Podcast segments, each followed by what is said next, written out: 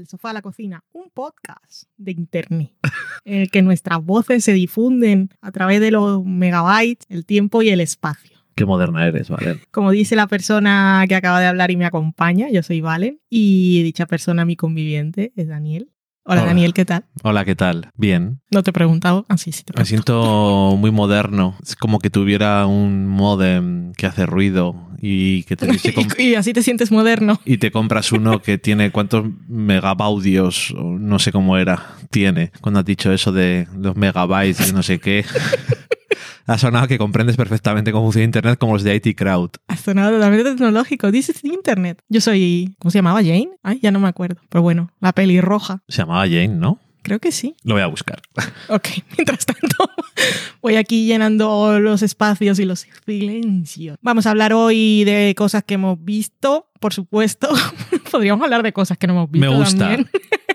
Dale. Yo hablo de cualquier cosa. No, tampoco allí. Pero he visto muchas cosas que tú no, pero no vamos a hablar de eso hoy porque hay muchas cosas que sí. Así que vamos a hacer hoy un especial Nueva York. Vamos a hablar de In the Heights, que se llama En un barrio de Nueva York. Vamos a hablar de la vuelta de Good Fight. Jen se llamaba. Bueno, Jen. casi, casi, casi, casi. Pero The Good Fight no es en Chicago. Pero rueda en Nueva York. Con pinzas, temática con pinzas. y Evil, que sí es en Nueva York. Mm, mm. Todas son en Nueva York. Luego nos quieren hacer creer cosas. Igual son en Toronto, realmente. No, es Nueva York. Por eso tienen buenos actores haciendo cameos. De Broadway. Correcto. Mm. Y, y ese es el programa de hoy. Pues nos alegra que os haya gustado. Eso incluso es mejor que no digas de qué vamos a hablar por si acaso luego dices, ahora no quiero hablar de esto.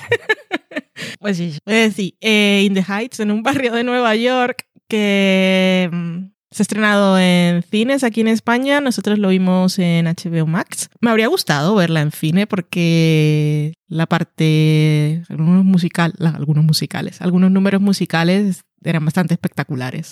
Y mm, en la pantalla grande se te van así más los ojos. No sé dónde mirar. En la tele era más fácil mirar más o menos todo, pero más pequeñito. Sí.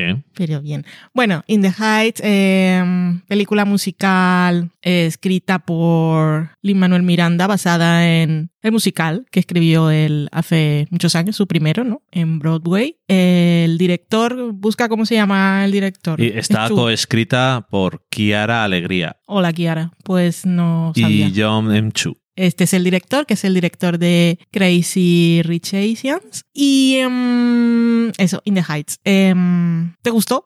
Eh, hola, ¿qué tal? Eh, ¿Qué es? Bueno, ¿qué ¿De es? qué va? Y eso. Va de que va de, del barrio Washington Heights, in the Heights, en Nueva York, que es un barrio que es básicamente población latina. Y el, el musical lo que pretende es un poco mostrar esa comunidad y hacerle homenaje y tal. Ha tenido muchas críticas, pero eso hablamos luego. Muchas críticas, no una en concreto. Ok. De eso hablamos luego. Vamos a empezar por lo bueno. Yo no me he enterado de nada, No te así enteras de que nada nunca. adelante. Y, y eso, es, es una historia muy sencilla, muy bonita. Sí, a mí me muy gustó.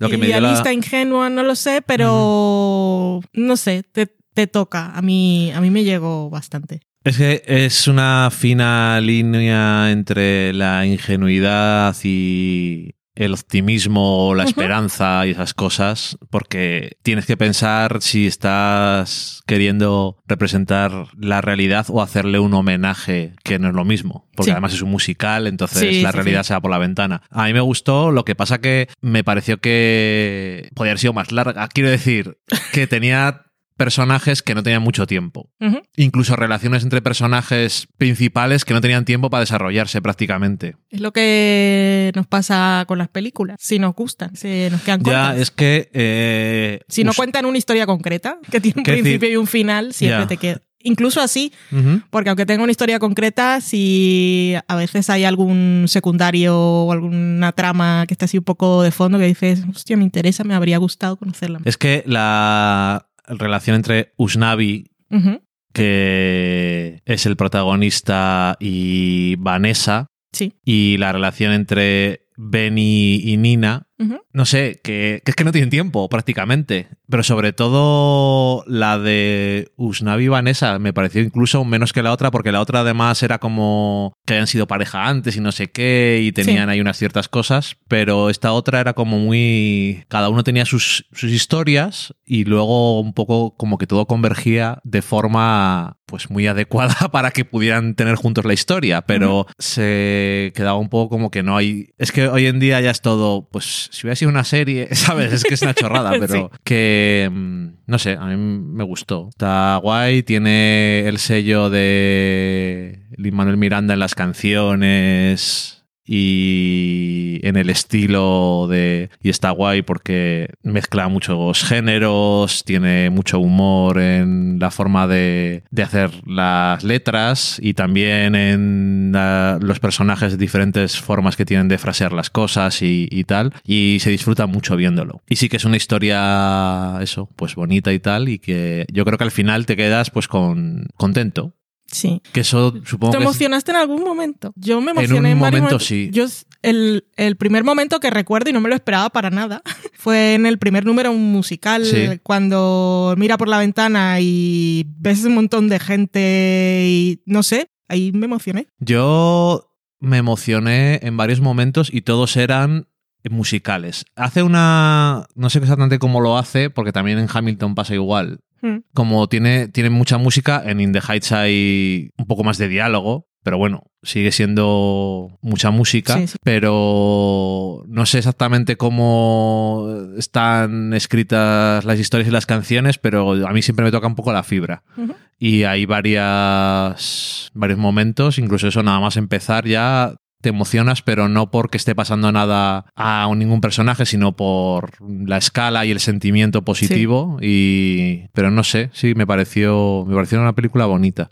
¿Cuál es tu número musical preferido? Más por... Bueno, de las canciones no me acuerdo tanto o no, no me pegaron tanto al momento como las de Hamilton, mm, pero número musical como, como espectáculo. Hombre, o la- como lo que sea. Me gustó la primera. eh, también me gustó bastante, o no sé, o fue la mezcla de que era una canción de estas estilo gracioso que siempre hay en los musicales cuando están en la peluquería. También me gustó bastante esa. Y luego alguna de las que hay más adelante que está relacionada con un poco más festivo de toda la comunidad unida y eso. La de la lotería y la piscina. Esa también Es- está. Ese número musical es un Está espectáculo. muy, de verdad. muy, está súper currado. Esas son la- las cosas, pues que, que eso es otra. Cuando haces una adaptación de un musical, que es teatro, cuando lo haces tienes que decir, ha merecido la pena. Y yo creo que aquí en varios de los musicales aprovechan que es una película y hacen cosas que no se puede hacer en un teatro por la cantidad de gente, por el tiempo que están andando de un lado a otro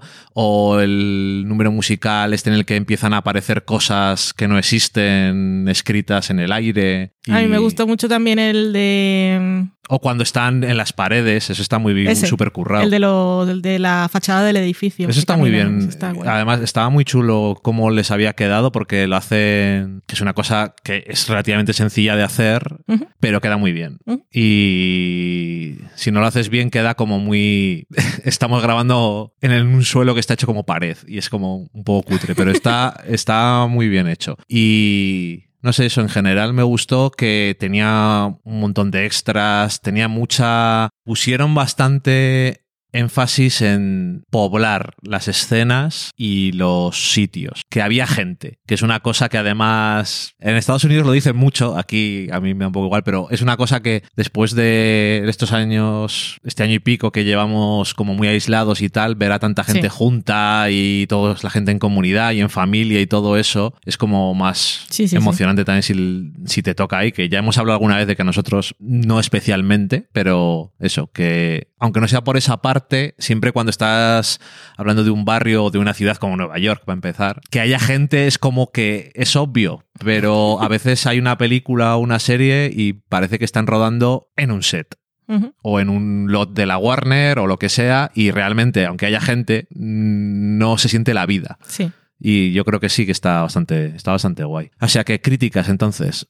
Sí, la crítica que le han hecho es por parte de la comunidad afrolatina, porque se ha considerado desde varios sectores que no está representada. Entonces la crítica es a, a In the Heights es crítica por colorismo. Ok. O sea que te iba a decir, o sea, no tiene nada que ver con nacionalidades, sino con las variaciones dentro de cada una de esas, de los dominicanos, de tal. Que no hay colorismo, vamos. Sí, que sí. es, eh, bueno, y por si alguien no lo sabe, pues se puede confundir con racismo.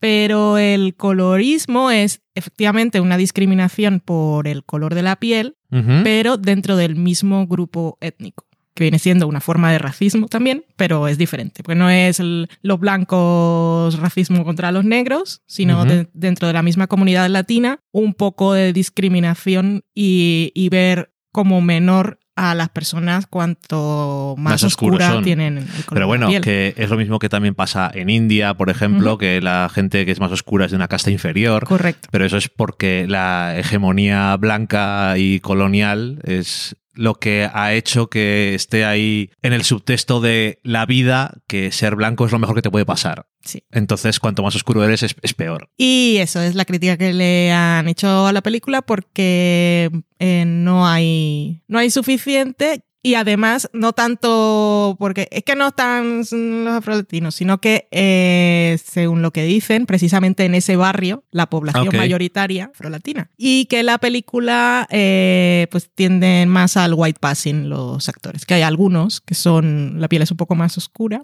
pero no White son los passing protagonistas. explica qué significa. Porque igual hay gente que no sabe es lo que una significa. persona, como, como era que le decían en, en Un día a la vez, tenía Sí. un nombre, patata, no me acuerdo. cómo. Pero bueno, es eh, White Passing es un- una persona latina que por tener la piel un poco más clara puede pasar por blanca. Eso es. Que no tiene ni la piel ni rasgos Sí, distintivos y entonces también a veces dicen tú no tienes los mismos problemas que nosotros porque puedes pasar por blanco, que como hemos establecido es lo mejor que te puede pasar.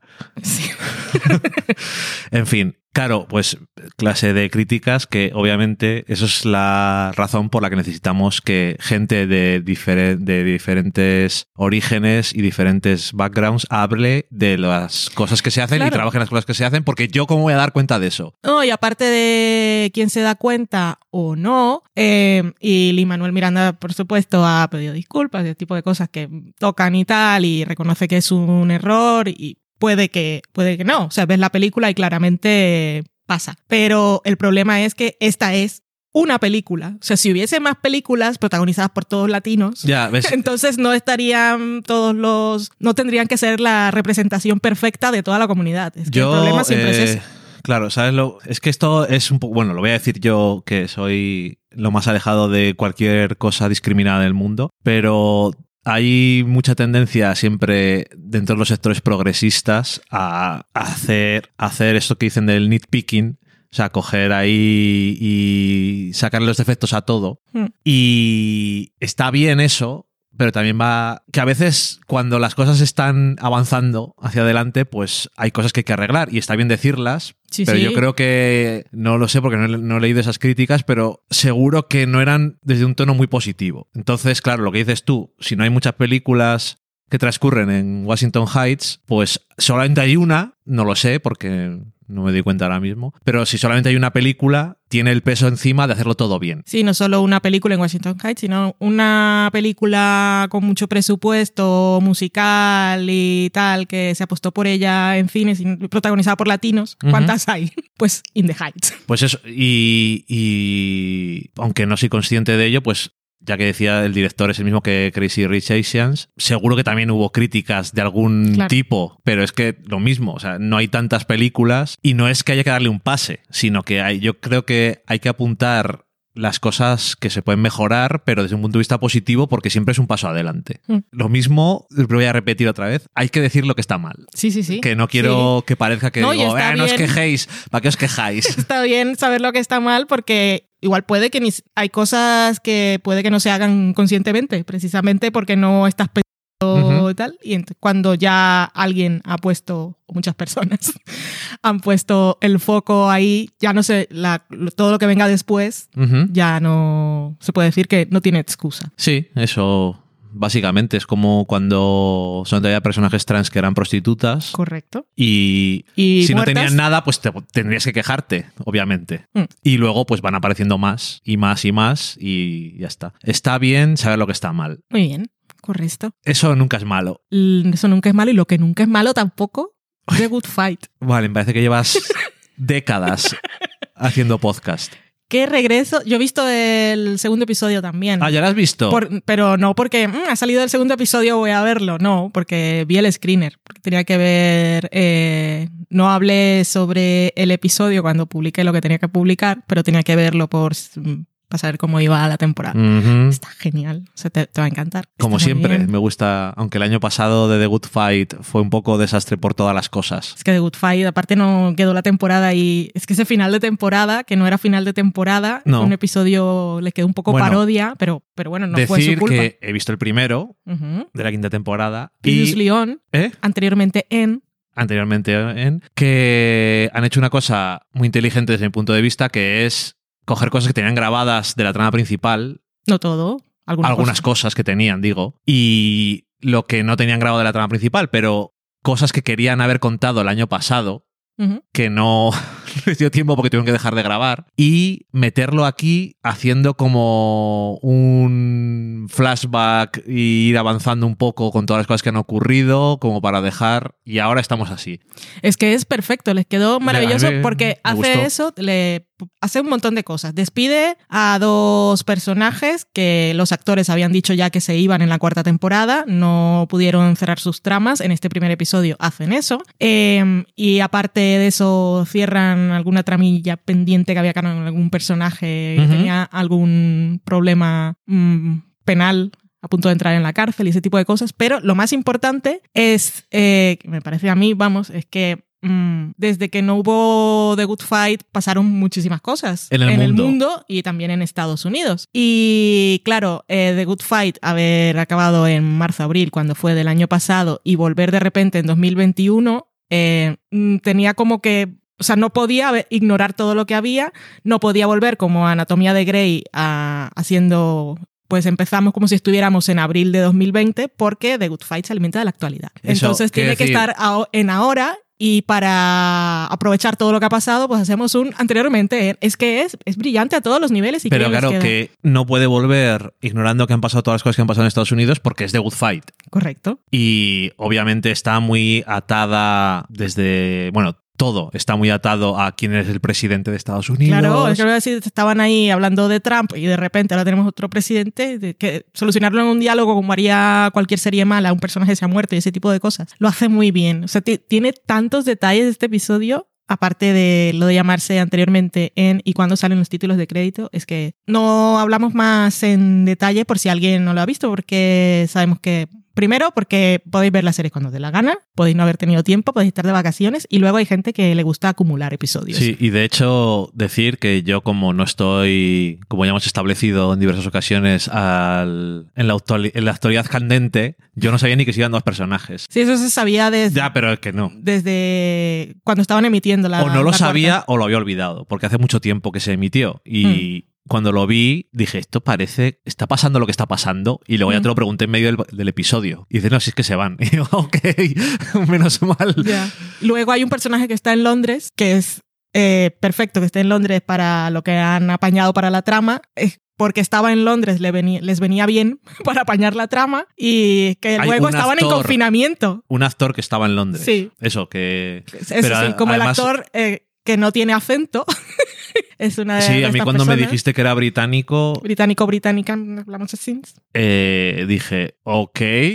es que hay muchos, bueno, cuando estaban rodando estaba. en- esto en llevamos 20 años sufriendo a estos británicos que van a Estados Unidos a robar, a robar el, el trabajo a los honestos americanos. Pobrecito. Australianos también, por cierto. Sí. Poniendo unos acentos americanos perfectos que la gente dice, pero este, como el, ya que has dicho antes, eh, Grey's Anatomy, el Hunt es más escocés que la leche. Que tú quieres que le, tú quieres que se vaya, pero no hace más que dirigir todos los episodios. Pero que se quede dirigiendo, sí, me parece muy bien. Pero es que yo tengo mucha manía. Siempre he querido que se vaya. Es que al final, yo antes odiaba mucho a Richard. Decía, ¿por qué sigue vivo? ¿Por qué me dan caramelos y me hacen creer que se va a morir electrocutado y al final no se muere nunca? Estás hablando, Valen, de la temporada. Final de temporada 8, me parece. Sí, por eso yo siempre, siempre quería. Y ahora mm, me hace, gracia. Creo que el señorín. A mí también me hace alivio gracia, cómico, pero es que joder, es pesadísimo, súper tóxico. Es que no, no sé por qué se enamoran de él, es que es terrible. A mí últimamente, últimamente quiero decir, en los últimos dos episodios, Bueno. y todo lo que tenemos que aguantar antes. no digo que los últimos dos o tres episodios no estoy enfadado con él, pero antes Bueno, su- es acumulativo, sus no cosas perdona. me matan. The Good Fight siempre está guay, por cierto. Eh, y sí, ahora luego veré el 2, jolín, que sí que lo quiero ver. En el segundo episodio ya se introduce, ya es la temporada nueva, lo que tenían planeado. Y mm, fichajes tampoco sabes. Yo sé las- que sale Mandy Patinkin. Pues eso, lo vemos. Su trama es, es nos va a dar tantas alegrías. Todo me da alegrías. La verdad es que los... ¿Sabes de qué va? No tengo ni ha salido en idea. todas las sinopsis. Ni tengo ni idea. Es un juzgado alternativo. Él es un juez. Un Ah, juez sí, alternativo salía- y se rige por sus propias leyes. Salía en, en el Proximin. Mm. Es glorioso. que mm, esta serie, bueno, y The, Good, y The Good Wife tienen muy buena mano con invitados especiales. Con actores bastante famosos de un día y los no tan famosos, pero todos los actores que no son regulares suelen ser, aparte de muy buenos y como dices tú, están en Nueva York y son gente de Broadway y Sí. son actores como muy... Y además, pues, oye, le suelen coger para cosas como muy grandilocuentes pero siempre está guay. Y no sé, estoy bastante interesado, como siempre, en The Good Fight, porque es una serie que me da muchas alegrías y además siempre se permite ir un paso más allá en las conversaciones sobre los temas que podía dar The Good Wife. Y no es tanto, estamos en una cadena, iba a decir, estamos en un medio emitiendo en- en un medio o nos están viendo en un medio en el que podemos decir palabrotas, sino porque al final es lo mismo de siempre, pero, pero como que están menos preocupados por las temáticas y ir hasta el límite con lo que se puede comentar. Sí, hay otra serie en la que, aún estando en una cadena generalista como CBS, en la que tenía que preocuparse por ciertas cosas, siempre fue bastante oscura y era muy sorprendente que estuviera ahí, que es Evil. Pero Joder, ahora, vale, no que se ha, las transiciones, que es que ahora que se ha pasado a CBS All Access, podemos ver a su protagonista diciendo fucker, que eso pues también da su gustete. Hombre, en ese caso es que hay varios fuckers bastante importantes. Sí, pero es que, es que ella, claro, ¿cómo te refieres a esa persona?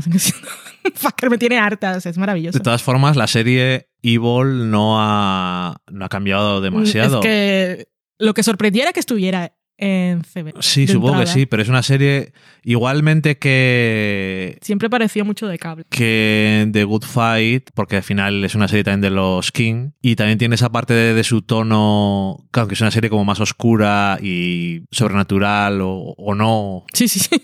pero también tiene su, su parte de humor. El que va a pasar en este año, que lo hace uno, eh, George, Sí. se llama El Demonio. Es que es muy divertido y digo, ¿por, qué le ponen a este señor?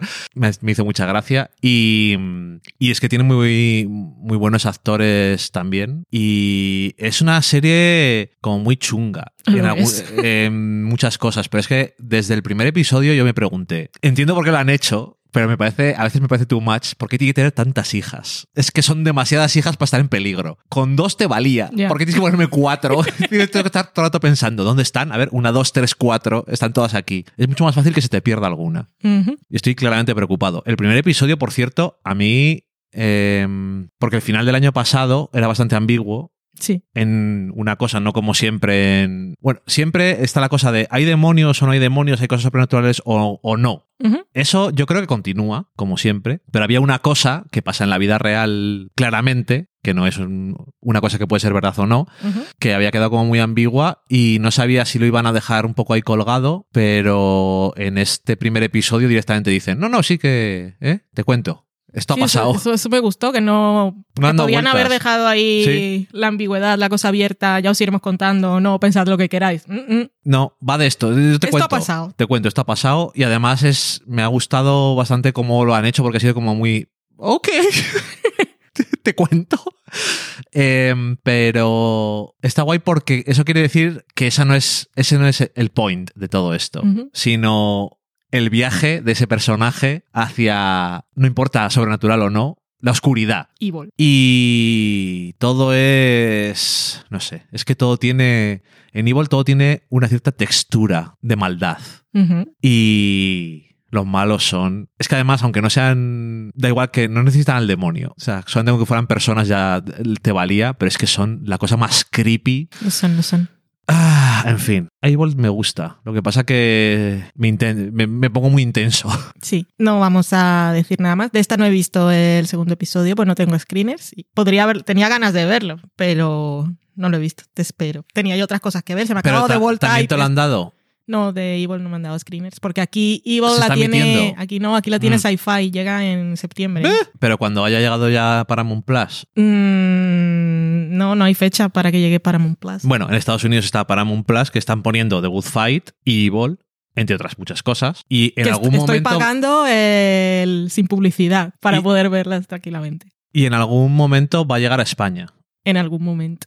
Pero te digo que. Pero no que tienen no- prisa. Que, nos lo digas, que en algún momento va a llegar a España. Paramount Plus va a llegar en algún momento. Mientras tanto, The Good Fight se puede ver al día siguiente en ¿no? Movistar y la de Evil llegará en septiembre. No, si era simplemente para que nos dijera, sí, han dicho que van a llegar algún día. Para Pero que, que si Evil- había algún Evil- detalle más. Pero lo que te digo, Evil no va a llegar con Paramount Plus, que la tiene Sci-Fi, el canal Sci-Fi. Ajá, ok. Eso es lo que intento decirte todo este rato. Es una conversación, lo que se suele llamar de besugos. ¿Por qué? No lo sé, pero yo me imagino dos besugos hablando y probablemente no se entiendan demasiado. Hay una canción del señor este de... Era el de Radio Futura. Será porque siempre he estado yo del lado... Del pescado. Ok. Bueno, eso me hacía pensar Era- en besugo. ¿Era ese? Del otro lado. Creo que sí, ¿eh? El de Radio Futura. ¿Cómo se llama? Se me ha olvidado. No me acuerdo. Eh, hemos comido una ventresca hoy. Estamos hablando de pescado. es que me ha venido a la cabeza. Está muy buena. Eh, pues nada, sí. Evil, si os la encontréis por ahí, os apetece esperar cuando esté en Sci-Fi, ¿cuándo has dicho? En septiembre, En septiembre. creo. Cuando se haya acabado ya. Mm. Entonces, eh, si la veis o lo que sea, que sepáis que vuelve con interés. Y bueno, mi gato acaba de hacer una cosa, nosotros lo llamamos Un todo, hacer el, el todo. todo, hacer el todo. Es esa cosa que hacen los gatos y luego se suelen quedar como está ahora mismo. Me parece mal, pero bueno, lo tengo así delante. Eh, es eso que hacen de agarrarse la cara, Cuando como estirándose, durmiendo. pero para adentro. Y es- son súper bellos cuando lo hacen. Que se tapan la carita. Se tapan un ojito normalmente solo y luego a veces se les queda la patita así. Que asco dan, de verdad. ¿Cómo puede ser tan bello? Tienes la oreja doblada, Loki, ¿no te molesta? No, no me molesta, déjame. Le tenemos entre los dos. Sí, pero tú ves la carita y solo veo lo mamen. A mí me ha tocado lo bueno. En fin. Y con este punto muerto, totalmente sin ritmo, anticlimático, despedimos el programa. Llevamos una década haciendo podcast. que ya lo diría. Estamos hablando de Loki, me he quedado. Oh, qué bien lo haces. Vale, ¿en qué transiciones? Me ha tocado lo bueno. Pero es que ya no te estaba escuchando, estaba. Ojalá estuviera prestando atención. Estaba ya mirando a Loki y he sentido el, el silencio y he dicho, oh, oh, hay que despedir el programa y, y eso vamos a hacer. Adiós. Pero es que dices, voy a despedir el programa. Adiós. Adiós. Tienes que decir gracias a todos por Gracias. venir. Ah, eso sí. Pues eso, son, son los nervios. Los nervios. Los Mire, nervios. es que lo- está haciéndolo otra vez, todo Loki. Pues sí, gracias por escucharnos, por, eh, por seguir por ahí, que tuvimos una, una pausa larga y sin previo aviso. Y hicimos un poco como el internet de Muto Mojamuto, como se fue vino, pues eso mismo, del sofá a la cocina, siempre a la última. Juto Mojamuto referencia de la década antepasada. En Juto Mojamuto, ¿de la década antepasada? Sí. ¿De qué año es eso? ¿De qué estamos hablando, Valen? En Juto Mojamuto tiene que ser entre el 2000 y 2010, ¿no? ¿O menos? ¿O después? Es que me estás diciendo ahora y probablemente tengas razón. Yo creo que sí. ¡Ay! La década antepasada suena guay. La década antepasada. Estaba pensando, digo, ya tengo un título, pero me acabas de dar uno mejor. Ah, de todas formas, luego cuando te das cuenta de hay gente que nació cuando no X, ay, te sientes viejo.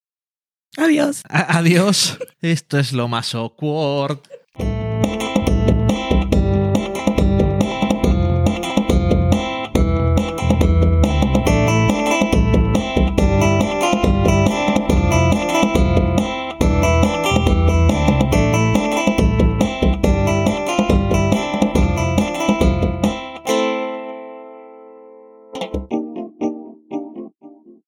Acabáis de saborear un programa del podcast Del sofá a la cocina.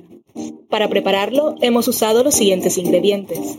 Un Dani, una Valen y una licencia Creative Commons, reconocimiento no comercial, compartir igual. Cuando tenemos los ingredientes, los picamos muy finos, los dejamos pochando en una sartén y cuando estén caramelizados, los mezclamos con la licencia Creative Commons, que, cuidado, no admite uso comercial de la obra original ni derivadas, que se tienen que distribuir con la misma licencia que la original, siempre citando a los creadores. Después de 10 minutos, condimentamos la mezcla con iTunes, iBooks, Twitter y un poco de Facebook. Si no encontráis las adecuadas en el mercado, buscad el nombre del blog. A continuación, introducimos en el horno y, después de 30 minutos, lo servimos aderezado con música distribuida con licencia Creative Commons a través de Jamendo. Al final del post correspondiente vienen especificadas concretamente. Si tenéis alguna duda con respecto a la receta o a cualquier otra cosa, podéis preguntarnos a través del correo electrónico del sofá a la cocina. Buen apetito.